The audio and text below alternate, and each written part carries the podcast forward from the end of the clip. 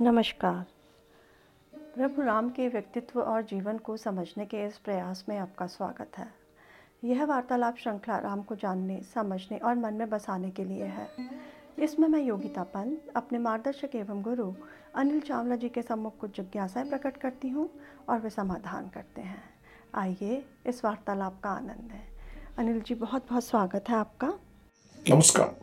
अनिल जी पिछली बार आपने बताया था कि लक्ष्मण ने राम के कहने पर शूर्पणखा के नाक और कान काट दिए थे।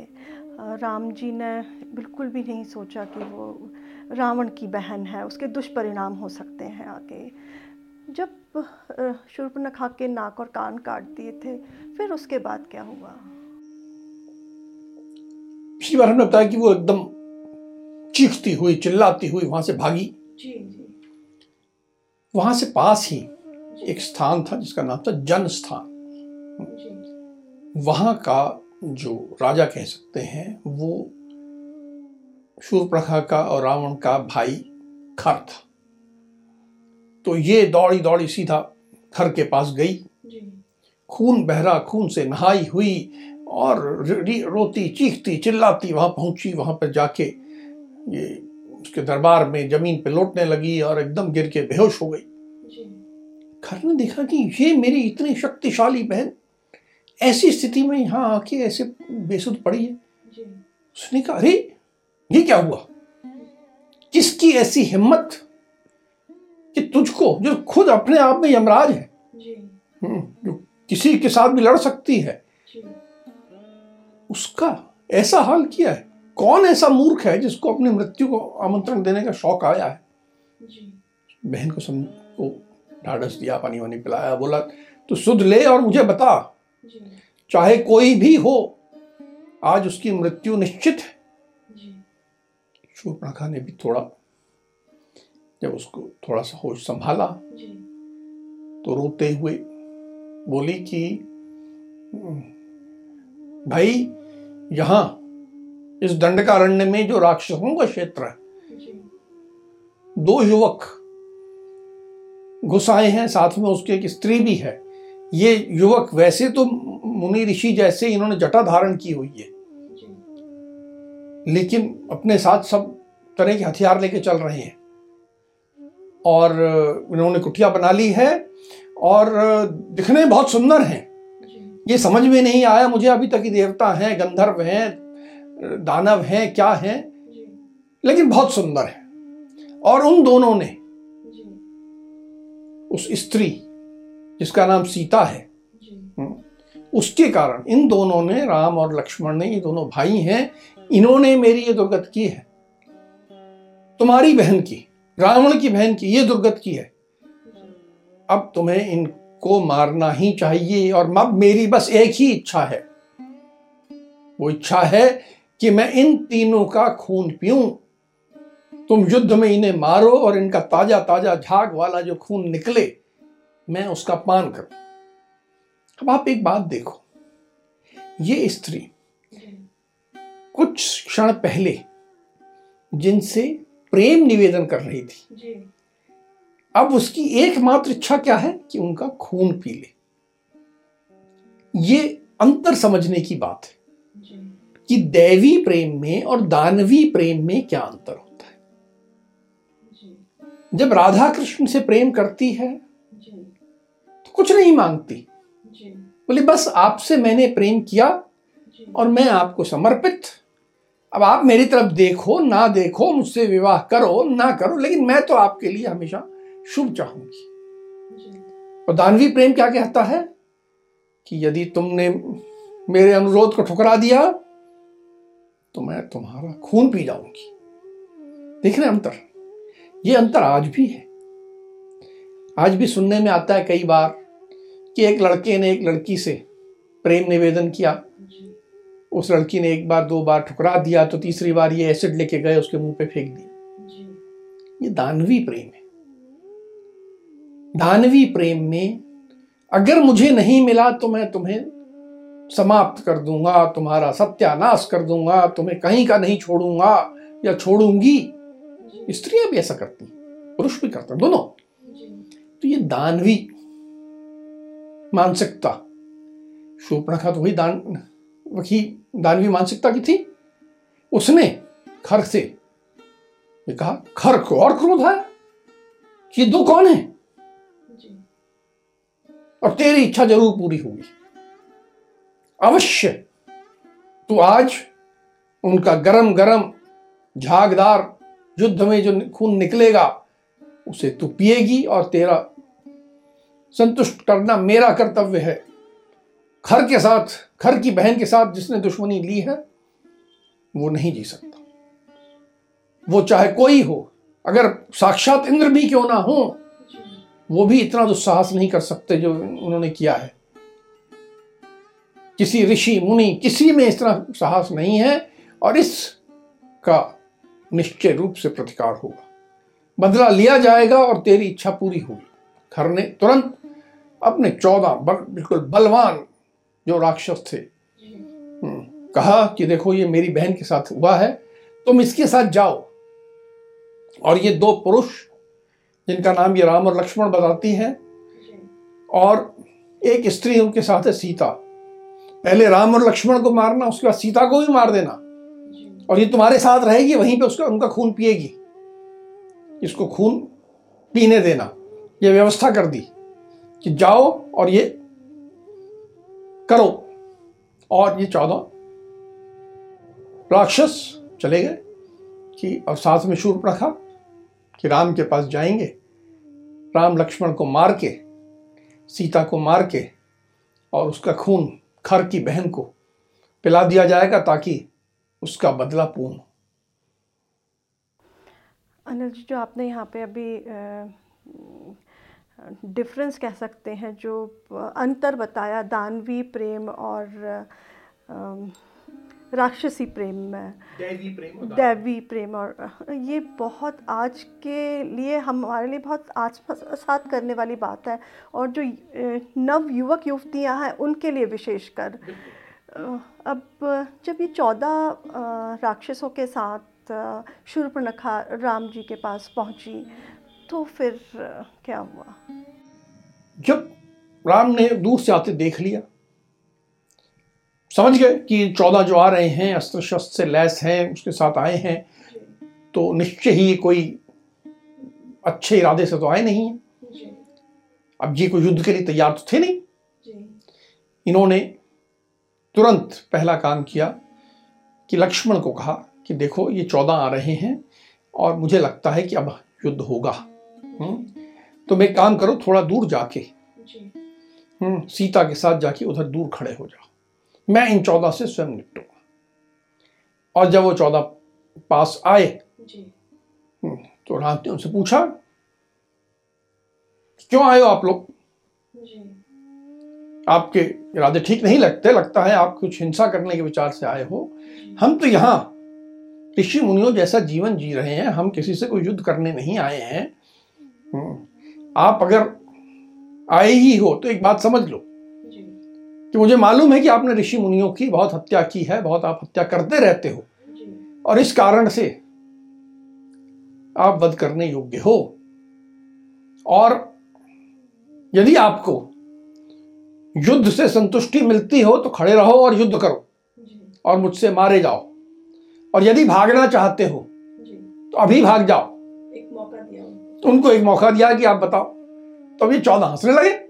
कि अरे तू एक और हम चौदह। और तू इस तरह की बात कर रहा है। हम्म हम तो तुझे अभी मसल के खा जाएँगे और ये हम लाए शूप रहा जो तेरा खून पिएगी। ये तो तेरा खून पीने के लिए आई है। और हम तो युद्ध करेंगे और उन्होंने सीधा युद्ध का कार्यक्रम शुरू कर दिया अपने तीर बाण सब चलाने लगे। और जब जैसे उन्होंने प्रारंभ किया राम ने एक साथ चौदह खतरनाक तीर लगाए और एक साथ छोड़े इससे एक साथ चौदह के चौदह का वध हो गया। एक झटके में शूप्रखा एकदम भौचक्की रह गई। और इस प्रकार राम ने जो पहला जो उनको चुनौती आई थी उसको एक झटके में समाप्त कर शूर्पणखा का तो गुस्सा और भी बढ़ गया होगा बौखला गई होगी। तो राक्षसों के मारे जाने के बाद फिर उसने क्या किया? अब वो तो भयभीत भी हो गई। उससे ये कल्पना ही नहीं थी कि चौदह लोग एक साथ एक झटके में ऐसे समाप्त हो जाएँगे। जो इतने बलवान थे शक्ति शक्तिशाली थे इतने अहंकार से अपने घमंड से आए थे कि हम तो मार देंगे बिल्कुल यूँ मसल देंगे। और वो वैसे एकदम समाप्त हो गए थे। तो तुरंत वापस दौड़ी और वापस खर अपने भाई के पास पहुँची। और पहुँचने के बाद हम्म उसने फिर से रोना शुरू किया। जी। वैसे वो ज़मीन पे लौट गई। बहुत बड़ा नाटक करने लगी। खर ने कहा अरे बहन तुझे अब क्या हुआ है? तू आई थी मैंने तेरी बात पूरी कर दी थी चौदह इतने भयंकर राक्षस तेरे साथ भेजे थे। तू ऐसी लौट आई है क्या हुआ? तेरे को खून नहीं मिला क्या? तेरी जो खून की प्यास थी भरी नहीं। और चाहिए खून कुछ? खर समझा नहीं था तो इसने कहा कि नहीं। भाई तू जानता नहीं है वो बड़े खतरनाक है। वो चौदह के चौदह मारे गए हैं। हम्म। और तुमने उस समय मुझे जो दिलासा दिया ढाढ़स बनाया तो बहुत अच्छा लगा। लेकिन अब उतनों से काम नहीं चलेगा। हम्म ये बड़ा खतरनाक है। ये लोग बहुत भयभीत करने वाली स्थिति है। मुझे नहीं लगता कि तुझमें इतनी ताकत है कि तू लड़ सके। हम्म तू तो यहाँ से राक्षसों का जो जनस्थान का यहाँ राजा बना रहता है वो भी छोड़ दे। उसका तिरस्कार किया ताकि उसका क्रोध और बढ़ जाए। उस तिरस्कार से खर एकदम और आग बबूला हो गया। उसने कहा बहन तुम जिस तरह मेरे को अपमानित कर रहे हो सबके सामने उससे मेरा क्रोध और बढ़ रहा है। मेरा निश्चय पक्का हो गया है कि आज इनका वध किया जाएगा। ठीक है चौदह मर गए कोई बात नहीं। अब हम पूरी सेना लेके जाएँगे। और मेरी सेना में चौदह हज़ार बहुत खतरनाक एक से एक बढ़कर योद्धा हैं। हम जाएँगे खर ने अपने छोटे भाई जो कि प्रधान सेनापति था। दूषण को बुलाया और कहा हे भाई हे सेनापति तुम पूरी सेना को तैयार करो। घोड़े हाथी सब तरह के आयुध सब तरह के रथ हम सब एक साथ धावा बोलेंगे और इस ये राम लक्ष्मण जिन्होंने अपने मृत्यु को आमंत्रण दिया है उनकी ये मृत्यु की इच्छा को पूर्ण करेंगे। आज मेरी बहन की जो इच्छा है कि राम लक्ष्मण और सीता का खून पिए आज ही ये पूरी होगी। सूर्यास्त के पहले ये इच्छा पूरी कर दी जाएगी। और तुरंत हम प्रस्थान करेंगे। तो तुरंत सेना पूरी तैयार हुई और खटा एकदम जल्दी से पूरी सेना। सब रथ घोड़े हाथी सब तरह के आयुध सब तरह के तीर बाण सब तरह की जो हो सकता है। एक राक्षसी सेना में। प्रस्थान कर दी। इतनी बड़ी सेना को आते देख राम जी ने फिर क्या किया? बड़ी बात थी। ये तीन अकेले। जिनमें एक महिला। जी। एक बात हमने देखी पहले भी जब चौदह राक्षस आए।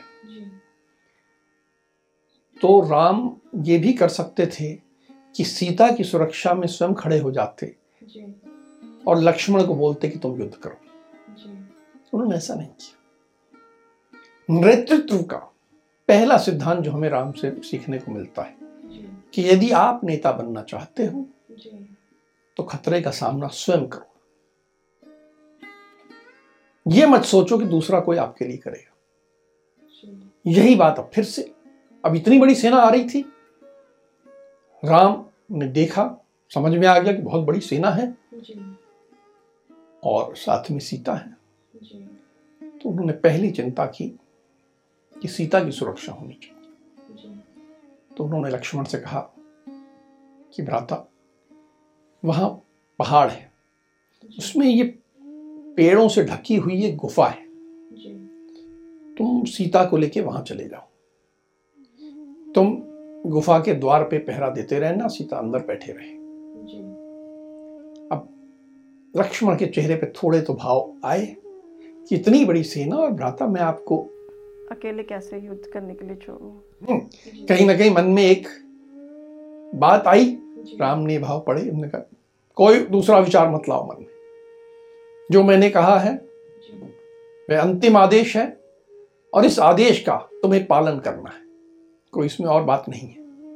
और तुम तुरंत प्रस्थान करो। तुरंत लक्ष्मण और सीता प्रस्थान कर गए पहाड़ी के पास पहाड़ी के अंदर जाके सुरक्षित स्थान पे सीता बैठ गई लक्ष्मण सुरक्षा में खड़े हो गए। राम सेना आ रही है। वो कोई अच्छे इरादों से तो आ नहीं रही युद्ध करने के लिए आ रही है। तो इन्होंने अपना कवच वगैरह जो पहनना था युद्ध के लिए तैयार होना था बिल्कुल तैयार हो गए। अब वो इतने में सेना आ गई। और वे तो बड़ी जल्दी में थे। और राक्षस कोई ऐसा कि आपको मौका दें कहें कि साहब हम युद्ध करना चाहते हैं ऐसा नहीं। सब सैनिक टूट पड़े। अकेले राम एक अकेला खड़ा है। और हज़ारों की संख्या में सैनिक तीर फेंक रहे हैं फेंक रहे हैं जिससे राम को कई स्थानों पर तीर लगे भी। ऐसा नहीं कि राम नहीं हुए राम लहूलुहान हो गए उनके शरीर से खून टपकने लगा। लेकिन राम की एक विशेषता थी। जब ये ऐसी स्थिति आई तो मन में भय घबराहट ये नहीं। उस टपकते लहू से उनका जो मन का दृढ़ता थी वो और दृढ़ हुई। उन्होंने मन में और क्रोध को जागृत किया। क्रोध की अग्नि को प्रज्वलित किया। युद्ध करने के लिए क्रोध बहुत आवश्यक है। अगर आप सामने वाली सेना में क्रोध नहीं करोगे तो आप मार नहीं सकते तो उन्होंने अपने अंदर के क्रोध को बढ़ाया अपनी दृढ़ता से अपने निश्चय को और मज़बूत किया और युद्ध में लगे। युद्ध में उन्होंने सबसे पहले किसका वध किया? हज़ारों की संख्या में सैनिक। कोई तीर मार रहा है कोई कुछ कर रहा है कोई भाला फेंक रहा है कोई पत्थर फेंक रहा है। ये ऐसी स्थिति। तो इन्होंने राम ने एक विशेष गांधर्व अस्त्र का इस्तेमाल किया। और गांधर्व अस्त्र का इस्तेमाल करने के बाद उनके धनुष से लगातार ऐसे तीर निकल रहे थे जैसे बादलों से बरसात होती और उसके कारण एक जैसे लहर आती है लहर की तरह हज़ारों सैनिक मारे गए। हज़ारों सैनिक मार जब मारे गए वो तो बड़े अपने दम्भ से आए थे। और उन्होंने देखा कि चौदह हज़ार सेना तो एकदम सब तरफ़ सिर बिखरे पड़े हैं खून बह रहा है चर्बी बह रही है कोई हाथ कटा पड़ा है कोई सिर कटा पड़ा है ऐसे कीचड़ मच गया। तो उनकी सेना में भगदड़ जैसा माहौल बन गया। लगभग पाँच सात हज़ार सैनिक एक झटके में ऐसे समाप्त कर दिए सैनिकों के मारने के बाद किसके साथ फिर युद्ध हुआ? सैनिकों को मारने के बाद जो सबसे बड़ा सेनापति था। दूषण। वे आगे बढ़ा। और उसने राम के सम्मुख आया और उसने राम के ऊपर आक्रमण करने के लिए एक अपने हाथ में परिघ लिया। परिघ यानी आप ये समझिए कि डंडा है स्टिक है और उसके आगे एक चेन लगी है और चैन के आगे एक लोहे का बॉल टाइप बना है जिसमें कीले निकली हुई हैं। अगर उससे किसी को मारा जाए तो उसकी मृत्यु निश्चित हो जाएगी। हम्म उसने हाथ में परिग ले लिया और रथ को राम की ओर बढ़ाया। राम ने देख लिया कि ये तो बहुत खतरनाक है और फिर भी युद्ध कर रहे थे। युद्ध करते हुए राम ने पहले उसके जो सारथी था उसका सिर धड़ से अलग कर दिया घोड़ों को मार दिया और जो उसकी रथ की ध्वजा थी उसको भी काट दिया। फिर ये नीचे कूद पड़ा और अपने हाथ में परिग लेके राम की तरफ़ दौड़ा कि मैं रथ से नहीं अब मैं साक्षात इनके सामने आकर उस परिग से इनको मार के इनका अंत करूँगा। जब वो बढ़ रहा था तो राम ने दो बाण ऐसे छोड़े कि उसकी दोनों बाहें एक साथ कट गई। दोनों बाहें जब कटी तो उसके हाथ से परी छूट गया और वो खुद ज़मीन पे गिर पड़ा। फिर राम ने उसकी छाती पे मार मारा और उसको वध समाप्त किया। अनिल जी दूषण के वध के पश्चात फिर राम जी का किसके साथ युद्ध हुआ? कि दूषण का मारा जाना जी। एक बहुत बड़ी घटना थी। रावण का सबसे छोटा भाई मारा गया।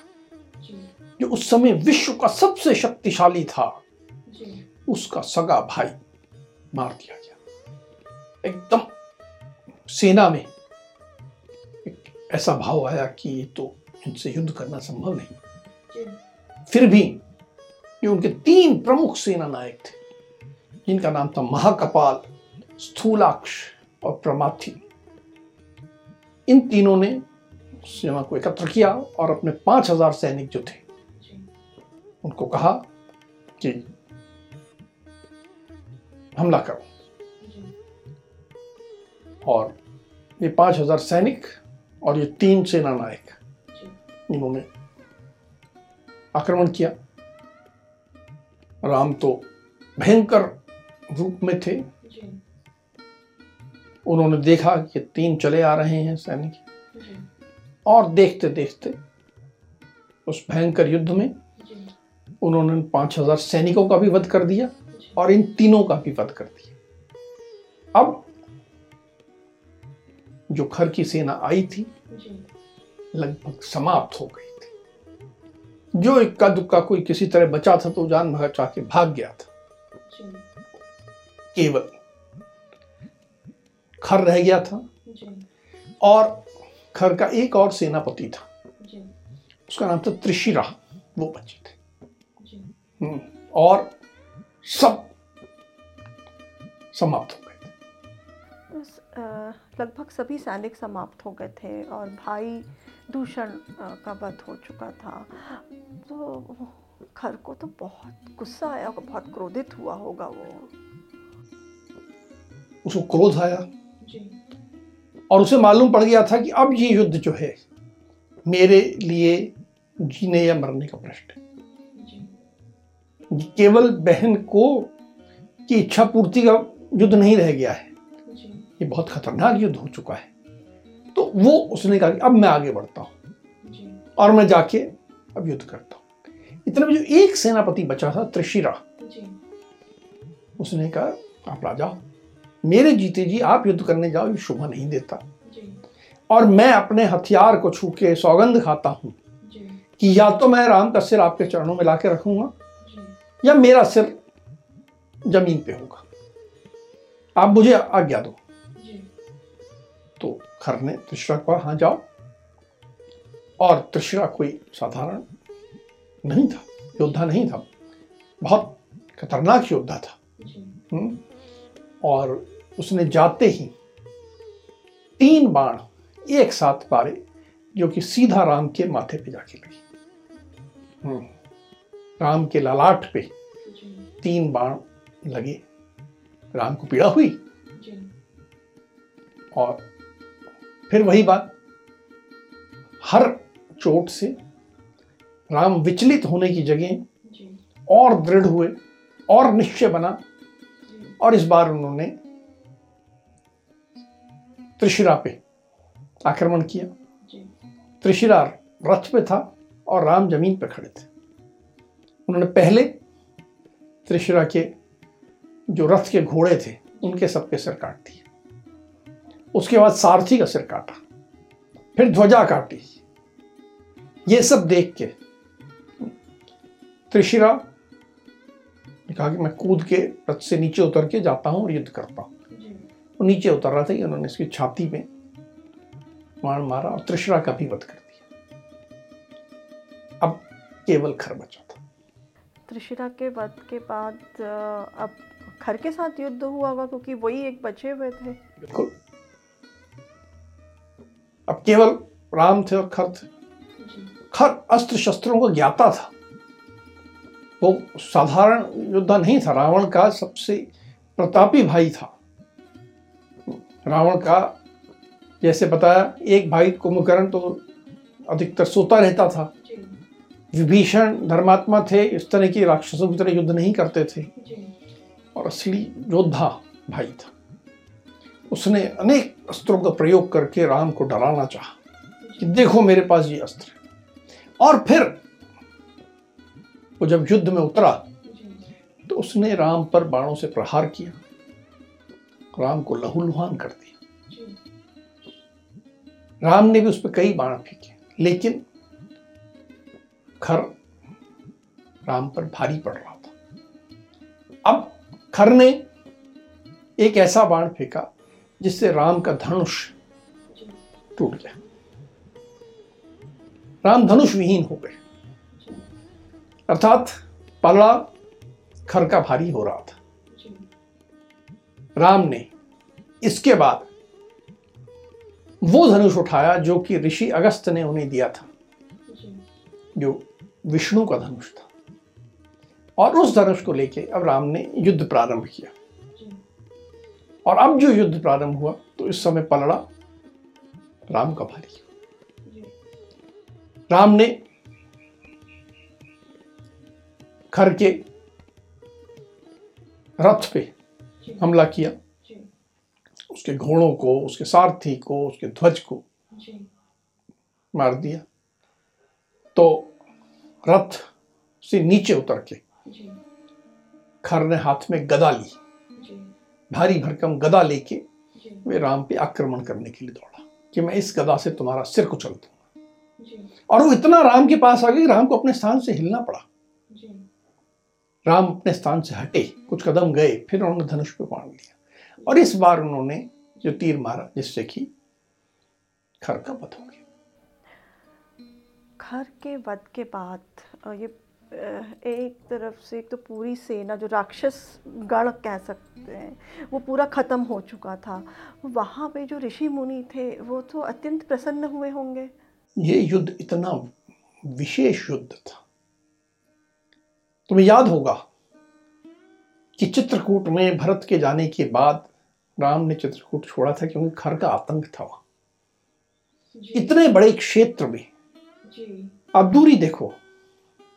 चित्रकूट सतना के पास और पंचवटी नासिक के पास लगभग बंबई के पास। इतनी दूरी है और इतना बड़ा इतनी दूरी तक उसका आतंक था। ऋषि मुनियों को तंग करने वाला था। ऋषि मुनि जो कि अगले लोग को सिधार गए थे वो भी आके देख रहे थे। इस विशेष युद्ध को। और जब एक थोड़े से समय में ही राम ने इतनी बड़ी सेना का अंत कर दिया। चौदह हज़ार सैनिक मार दिए। घर को मार दिया दूषण को मार दिया रावण के दो दो भाइयों को मार दिया। तो सब ऋषि मुनियों ने आके बुरी बुरी प्रशंसा की। एक विशेष ऋषि आए। वो थे ऋषि अगस्त।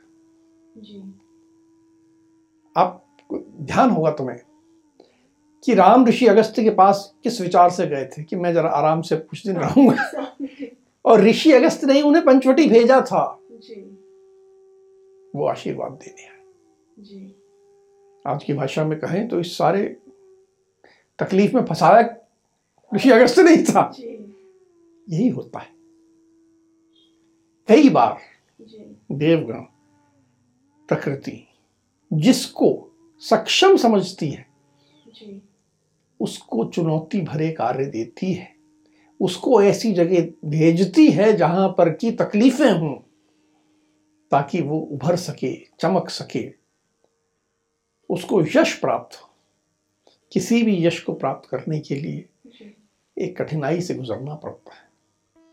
तो राम उस कठिनाई से गुजरे युद्ध में पूरे लहूलुहान हो गए। तरह तरह के उनको बाण लगे शस्त्र लगे लहू टपक रहा था। लेकिन विजयी हुए थे। और रावण की सत्ता को पहली चुनौती राम ने दी। अकेले खड़े होके। ये उनके जीवन का पहला और शायद उनके जीवन का सबसे महत्वपूर्ण युद्ध था। क्योंकि उसके बाद जब भी युद्ध हुआ तो उनके साथ सेना थी। इस युद्ध में उनके साथ कोई सेना नहीं थी वो बिल्कुल अकेले थे। और इससे उन्होंने सिद्ध किया कि राम क्या है? सब ऋषि मुनियों ने वहाँ उपस्थित थे उन्हें आशीर्वाद दिया अपनी प्रसन्नता व्यक्त की। वहाँ पर उतनी देर में लक्ष्मण और सीता भी आ गए। सीता भी अत्यंत प्रसन्न हुई कि उनके पति सुरक्षित हैं। और उन्होंने इतनी बड़ी विजय प्राप्त की है। तो सीता ने भी उनको प्रसन्न भाव से उनका आलिंगन किया उनको बधाई दी। सब बहुत प्रसन्न हुए। ये आपने बिल्कुल सही कहा कि एक रामायण में एक बहुत महत्वपूर्ण युद्ध रहा खर और दूषण के साथ का जो युद्ध था। फिर एक और चीज़ जो है उभर के आती है कि कितनी भी कठिन परिस्थिति हो उसमें इंसान को अपना मनोबल नहीं खोना चाहिए।